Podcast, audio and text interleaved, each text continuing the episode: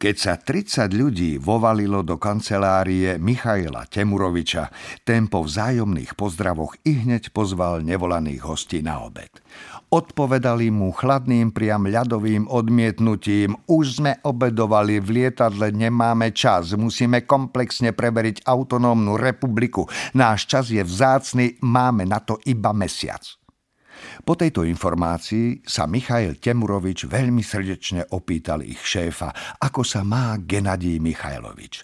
Odrapotali mu. Súdruh figurín sa má dobre, ale nemáme čas na rozhovory. Musíme preveriť autonómnu republiku a máme na to iba mesiac. Michail Temrovič sa zamyslel. Nevítaní hostia ho postavili pred nevyhnutnú úlohu bleskovo sa rozhodnúť. No áno, ale neviem, čo to má znamenať.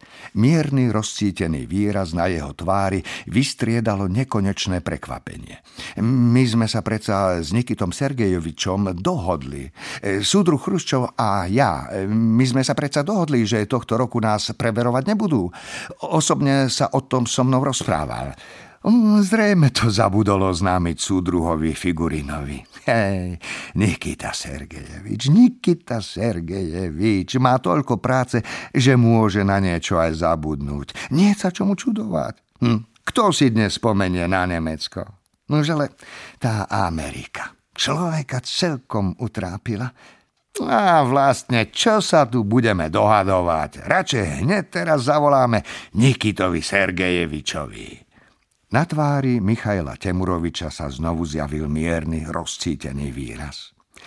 Vedľa jeho kresla na stolíku, ktorý bol trochu nižší ako písací stôl, stálo asi 12 telefónov. Jeden z nich bol červený, žiaril ako vianočná ozdoba a v strede číselníka sa trblietal striebristý pliešok s obrázkom Kremľa. E, s týmto červeným telefónom jeho majiteľ zaobchádzal s mimoriadnou úctou. Od ostatných telefónov sa červený odlišoval aj tým, že nebol nikde pripojený. Koniec jeho šnúry sa strácal kde si pod stolom, ale nikto nevidel kde. Michail Temirovič zdvihol slúchadlo prístroja a začal telefonovať. Čakal také dve minúty, kým na druhom konci zdvihnul slúchadlo. Zdalo sa, že počas tých dvoch minút hostia ani nedýchajú, len sedeli s doširoka otvorenými očami. Za zavretým oknom bolo počuť spev vtákov na konároch myšpúľa smrekov, ako by spievali tu v miestnosti, ako by sedeli rovno na červenom telefóne. Chruščov nakoniec zdvihol slúchadlo. Pravdepodobne slúchadlo rovnakého červeného telefónu.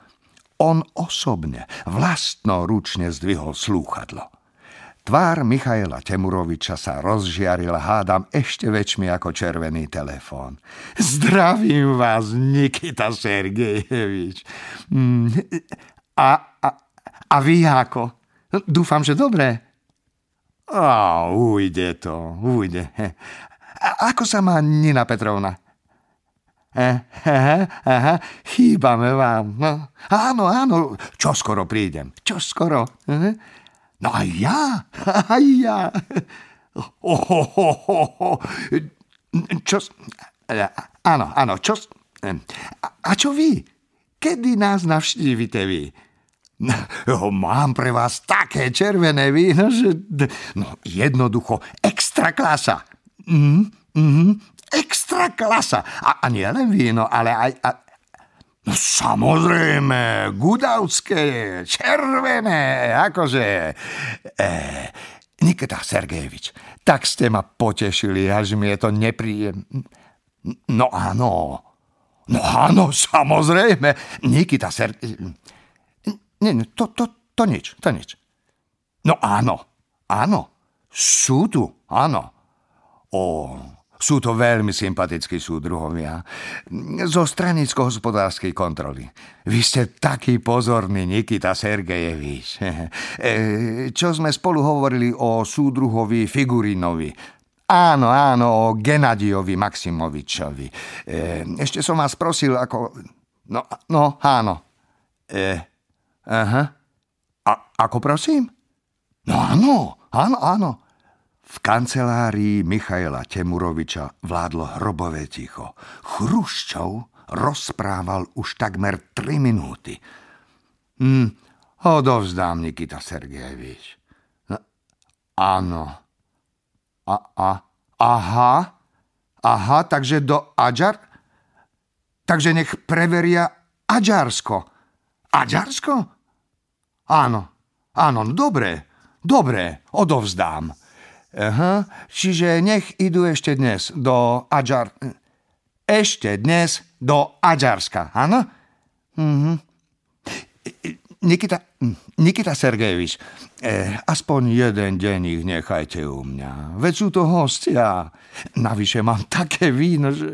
Eh, ako by to vyzeralo? Aspoň jediný deň, dobre? Nikita Sergejevič. V kancelárii opäť zavládla dlhá, úctivá pauza. Nikita Sergejevič rozprával ešte dve minúty. Bolo počuť len štebot vtákov. No tak, ako by nespievali za oknom, ale znovu sedeli tu, na telefónoch. Drahý Nik... No, no vy ste poklad. No, no bude mi cťou. No, a pozdravte odo mňa rodinu, Nikita Sergejevič, Ninu Petrovnu, Seriož... Hm, ďakujem. Ďakujem. Ďakujem. Dovidenia. Dovidenia. Aj ja vás. Červené telefónne slúchadlo sa vrátilo na červený prístroj.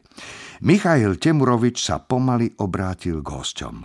Tvár mal zamyslene smutnú ako Don Kichot. Ticho povedal. Počuli ste to, vážený? A ukázal prstom smerom hore. No čo? Máte preveriť Aďarsko. Hm.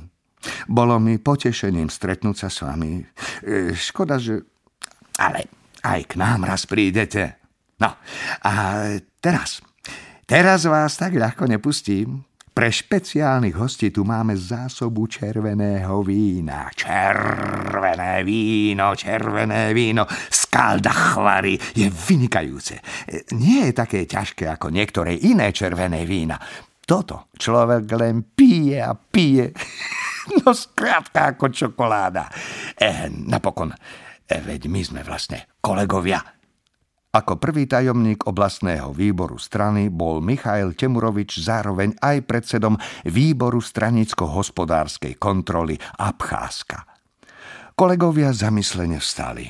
Jeden z nich, zrejme vedúci, zaševelil. My, my sme už jedli v lietadle. Teraz nemáme čas, musíme komplexne preveriť Adžarskú autonómnu republiku. Máme málo času, máme na to iba mesiac. Keď kontrolóri zo stranicko-hospodárskej kontroly odišli, Michail Temurovič sa obrátil k prítomnému tajomníkovi oblastného výboru Petrovi Krasinskému. Eh, Peter Petrovič, Peter Petrovič, vidíš, aký zaujímavý vie byť život?